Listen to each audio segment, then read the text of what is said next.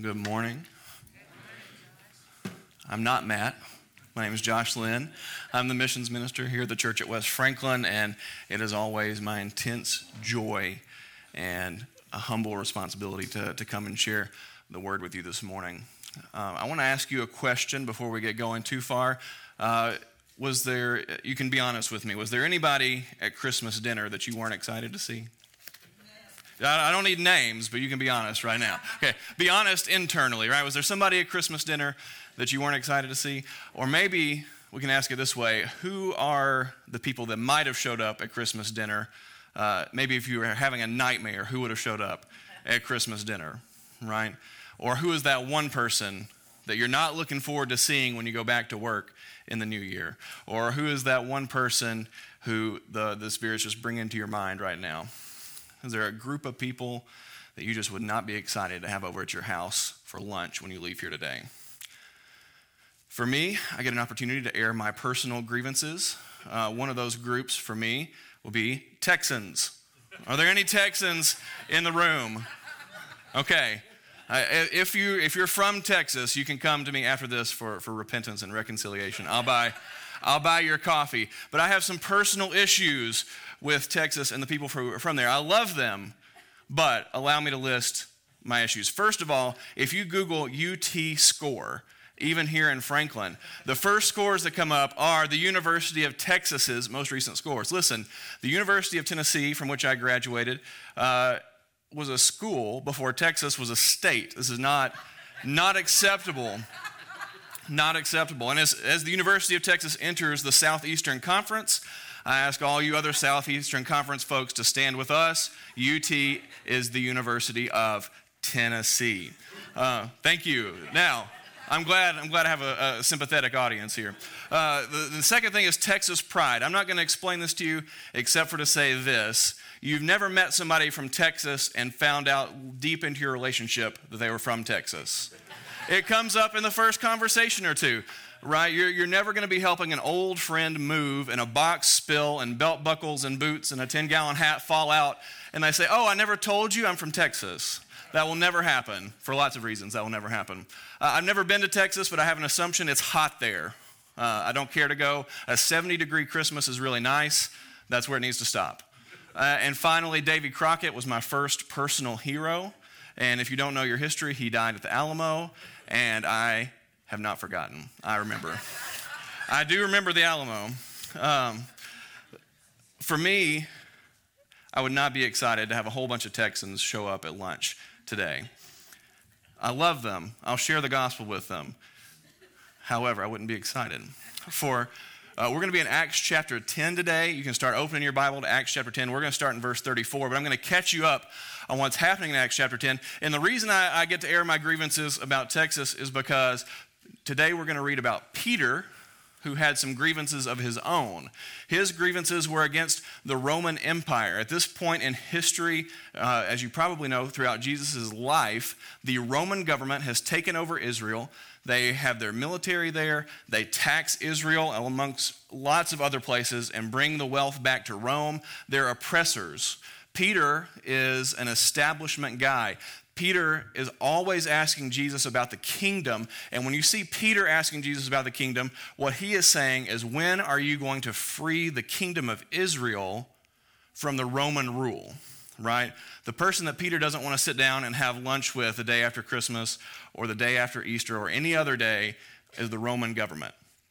Right? It's imagine if the Texas National Guard moved into Nashville, took over the state of Tennessee, took down the UT signs and put up University of Knoxville or something crazy like that. Imagine if they were taxing you and sending the money back to Texas, and one of their military officials named Cornelius calls you for lunch. You're not going to be excited. So, this is the scenario we find, find ourselves in with Peter. Um, I'm going to recap what's happening in chapter 10 up until we get to the point of verse 34. So, First, we see a vision from a guy named Cornelius. Now, Cornelius is odd. I've already told you he's a military general for the Roman government that's occupying a part of Israel that's called Caesarea or Caesarea, right? And so he's, he's a military general there. He's in charge of about 100 soldiers. He's a wealthy man. He's well off, but there's something strange about him. He is a Roman military leader who worships Israel's God, right? He's not fully a believer, but he prays to the God of the Bible and he makes offerings. So he makes offerings to the poor, is probably what he's doing. So he's a wealthy man. He makes offerings to the poor in the name of God. He prays to the Hebrew God, but he's not really fully Jewish. He's not invested into Jewish culture, although for some reason he seems to believe in God. And Cornelius receives a vision from the Lord that tells him, You need to hear from a guy named Simon who's called Peter. You need Peter to come talk to you. And, and in this vision, he, he gets the specific location of where Peter is staying that's at least a day's journey away by walking. And so, he, again, being a man of means and wealth, he sends two of his servants, one of his soldiers, to go to this place where he had a vision that somebody named Simon, who's called Peter, is going to be. While these guys are traveling, Peter is praying. And as Peter's praying, he has a vision too but Peter's vision, remember, Peter is, is a good Jewish boy waiting for the kingdom of God to come, even, even as Jesus ascends into heaven, right before he ascends into heaven, at the beginning of the book of Acts, Peter and the other disciples say, Jesus, Jesus, Jesus, we get it now, but when is the kingdom coming? When is freedom from occupation coming? When are we going to be free again?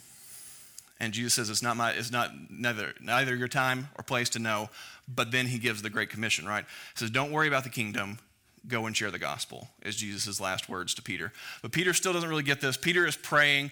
Uh, the scripture tells us he's hungry, and he sees a vision where the heavens open. It's a very strange vision. And then something like a sheet comes down from heaven, and on top of it are all kinds of animals. There's animals that Peter is used to eating, and there's Peter, there's animals that Peter has never eaten before in his life because it's against Jewish law. Things that would have turned his stomach to even look at and consider eating. And he hears Jesus' voice from heaven saying, Get up, kill, eat. Three times Peter hears Jesus tell him to get up and eat of anything on this sheet. And three times Peter says, No, I'm not going to do that. Then the vision ends, the sheet ascends, and Peter is left really confused. Really confused. What does this mean? And as he's praying and trying to figure out what this vision could possibly mean for him, that's so outside of his comfort zone, so pushing him to do things that he's never considered doing, there are men who are standing at the city gate asking for a guy named Simon who's called Peter. And if you know your Peter history well, the last time armed guards and servants showed up, they were coming to arrest Jesus, and Peter cut off one of their ears. Now Peter's woken up from a vision, trying to figure out what in the world is going on, and there's an armed guard and two servants looking for him. He again hears the voice of God that says, Get up, go with them, because I've sent them to you. So Peter gets up and travels all the way back to Cornelius' house, still wondering what in the world is going on today. What does this vision mean? And he gets to Cornelius' house, and Cornelius tells him, about his dream from God.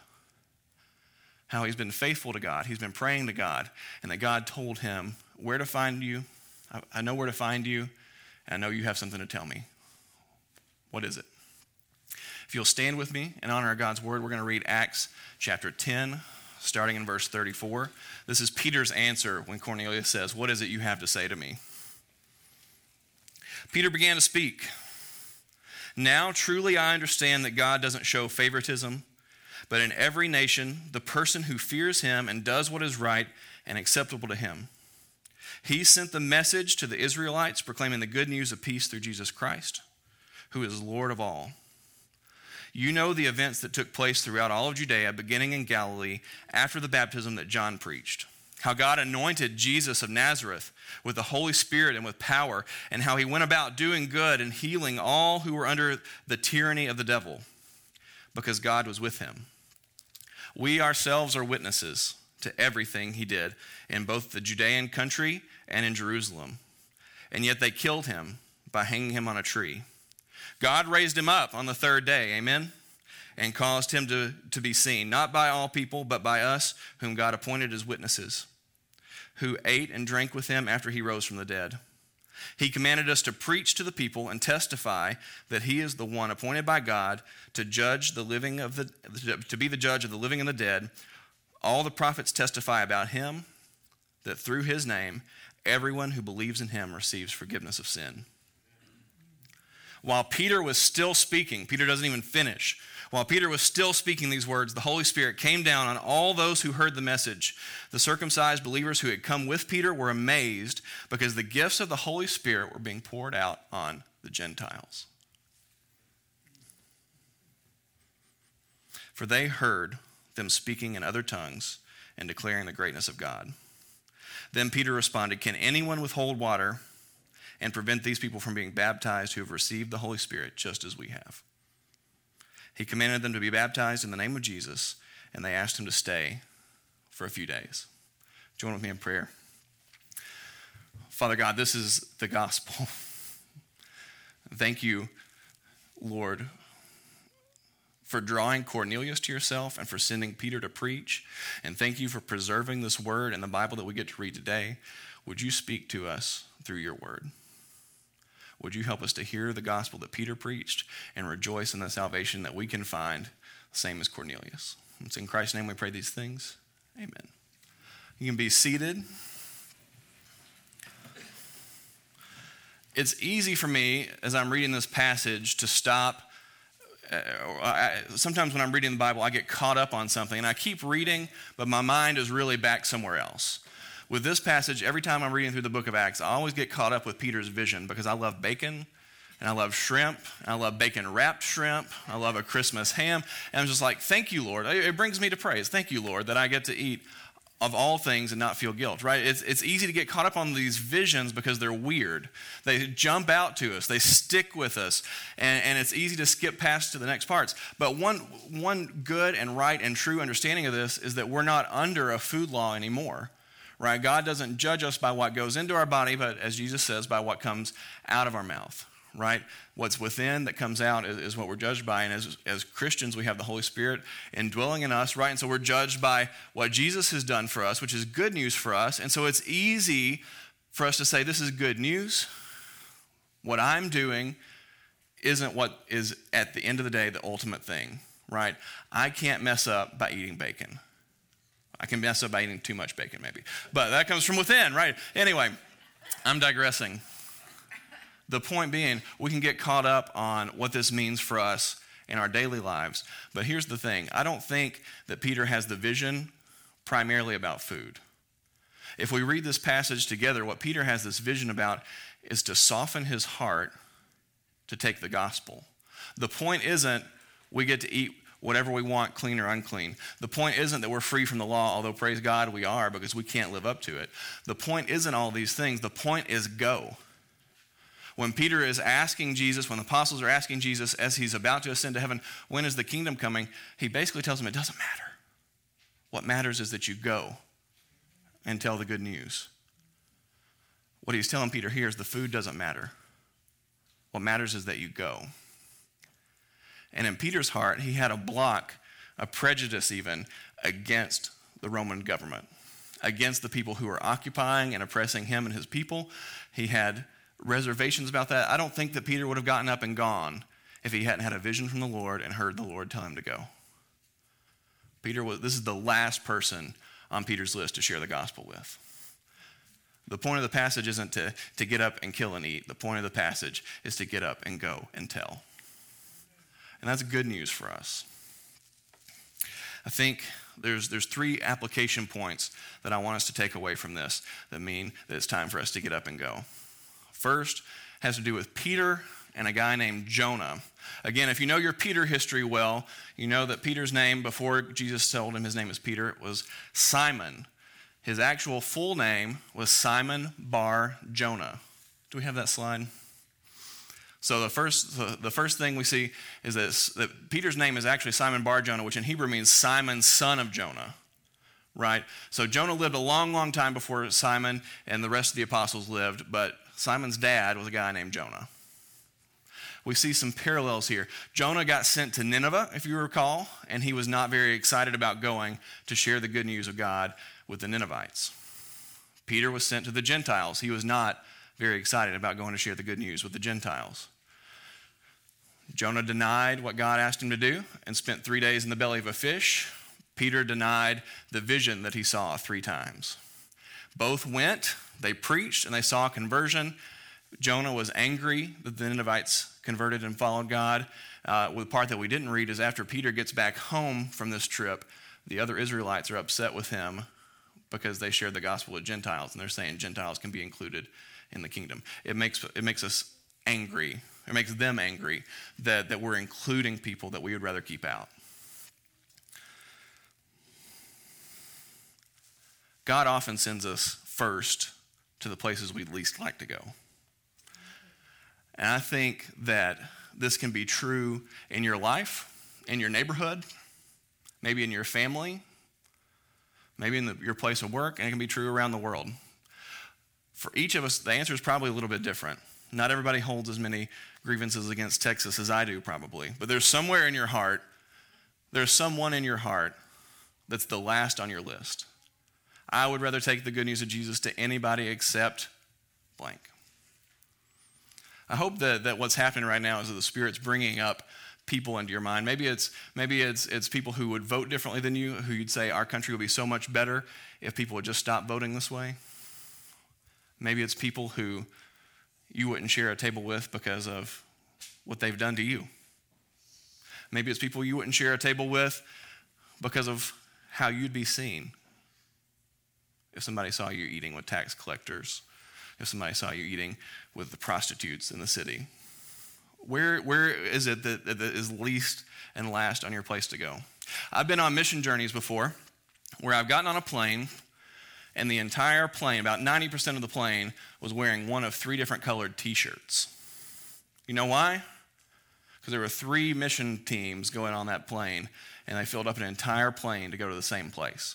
And that's a good thing. We should be going, we should be bringing the gospel to everybody. I'm not saying that it's good to only go to the last person on your list, saying that we're called to go to everyone. We're called to go to Jerusalem, Judea, Samaria, and the ends of the earth. But I hope that we're a church that's willing to come together and send people and go ourselves to the places that nobody's going. To the places where we get on a plane and nobody on that plane looks like us, thinks like us, talks like us. I hope we can go to both of those places together and not say no to either one. Next, I want us to see that God is already calling people to himself if you think about it, there was a lot of walking that happened in this journey, but who did the hard work here? Cornelius? I don't think so. He just went and found somebody who God told him to find and exactly where to find him. Did Peter do the hard work? No. He just got up and went when he heard God's voice telling him to go. The person who's drawing all these parts together is God. And we are missing the picture if we think he's not doing the same thing in our lives today. God is drawing Cornelius's and Peter's from all around the world to meet each other in passing instances. He's also drawing Cornelius's and Peter's who've worked together for 30 years. God is working together the parts. It's not about you going, it's about you being faithful to where God is calling you. It's it's about trusting that God is already bringing people into your life and into the places that you're going to be that are looking for answers.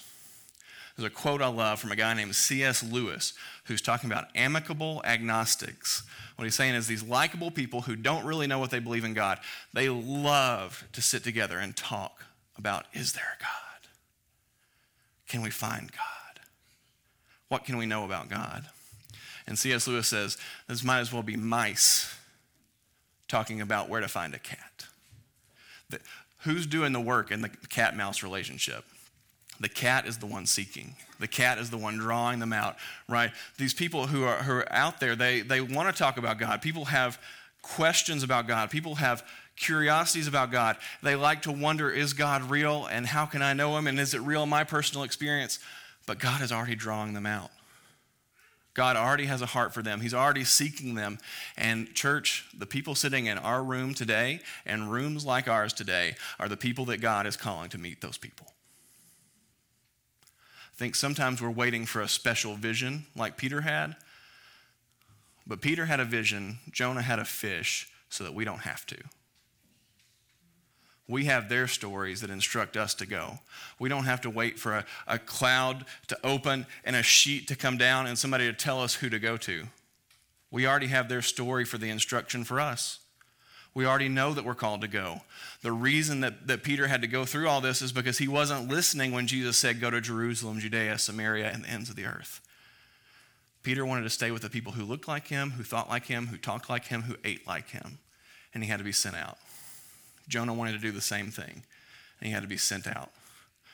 Let's not wait for God to make us be sent out. Let's go. Finally, it's not visions. It's not about the visions. God doesn't save us with the visions. This, this could have been, this is actually, this, this, this passage is the longest single narrative story in the book of Acts. Acts tells us lots of stories of what lots of the apostles went and did. It tells us a lot about Paul. You might think that's the longest part of Acts, is, is telling us a story about Paul, but the longest single story is about Peter and Cornelius. And that could have been so short if in that first vision to Cornelius, God had just shared the gospel with him.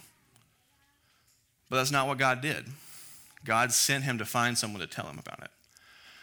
I used to be a, student minister, and my favorite thing that I told students all the time that I hope you'll hear as well as they did is that the greatest gift that God ever gave us is the gift of his son Jesus and the gospel that Peter just tell that we just read Peter telling the, the Cornelius's household. The greatest gift God has given us is Jesus and his work for us. That he saved us and we don't have to do it on our own. The second greatest gift that God gave us is the opportunity to partner with him in that. God could have done it and given everybody that he ever wanted to save a vision about the gospel, telling them more than we could ever tell them, more than we could ever understand, and let them accept it or not accept it. It could have been done that way. But Paul tells us, Peter's story tells us, and Paul tells us over in the book of Romans that that's not how God said he wanted to do it. Faith comes from hearing the word, from hearing the word proclaimed, from you and me sitting down with people like us and people not like us and tell them what Jesus has done. That's how faith is passed on. It's a gift that God's given us that we get to participate in this with Him. The greatest story ever told, the point of all human history. We spent a month singing and talking about how Christmas morning was what all the world had been waiting for and what all the world has been looking back on since. And you and I get to be a part of that. Not just a recipient, not, not merely someone who takes it in, but someone who participates with God in his plan and his story. It's not about the visions, it's about us. It's always been about us. God wants us to be a part of it with him. And that's good news to me. I think also another part of this passage that's easy to get hung up on is the miracles. God gives a vision here, God gives a vision there. People start speaking in tongues and receive the Holy Spirit. It's easy for us to think about those things and get caught in those things. But, church, I think if we want to see the miraculous things happen in our lives, the stories of change, heart change that are unexpected that only God could do, I think if we want to see those things happen, we go to the people who we least want to go to. The people who we say in our head and heart, they would never believe that people who we say in our head and heart, if they, if they accepted Jesus, I would have to see a miracle come out of them for me to believe it. They would have to start speaking in tongues for me to believe this is real. I think if you want to see miracles happen in our, in our church and in our lives, we go to the people we, that are last on our list. We don't have to go to the other side of the world to do that. We have opportunities to do that. It could be in your home, it could be in your place of work. But just take, take a moment. We're gonna, I'm going to lead you in prayer at this point. I think what God is doing is bringing maybe names, maybe groups, maybe not, but to your mind and to your heart. Who is it that you could reach? Who is it that God is already drawing out? Who is it that God is already leading you towards and you don't even know it yet? Would you be open to it? Would you be open to seeing where the Lord leads you, where He takes you, and who comes in into your life, or where He's calling you to go? It doesn't have to be a, a sheet coming down from heaven with a, an address or a plane ticket. It doesn't. He's already sent us out. So let's look and see where He's sending us and where He's working through us. Join me in prayer. Father God, we thank you for your Son, Jesus, and the testimony that we have passed down to us. Lord, I just, would you draw into our minds and hearts now the person or people who shared the gospel with us when we understood?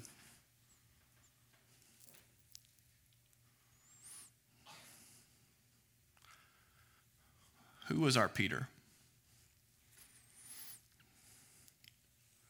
Who did you send to us? Lord, thank you for them. Lord, thank you also that you have decided that the way this works is that we get to join you in it. Would you help to open our eyes and our hearts and our hands to the people that you're already leading us to, the people that are already in our lives? Lord, not just the people who are last on our list, but also the people who are first. Would you just give us the opportunity to share your good news with them? Because that's why we're here. It's not about the kingdom until the kingdom comes. Right now, it's about you, and it's about going and taking your message to them. So I pray that you would just give us favor in that, help us to see, and use your spirit to guide us. It's in Christ's name we pray these things. Amen. It's been good to be with you this morning. Look forward to seeing you soon.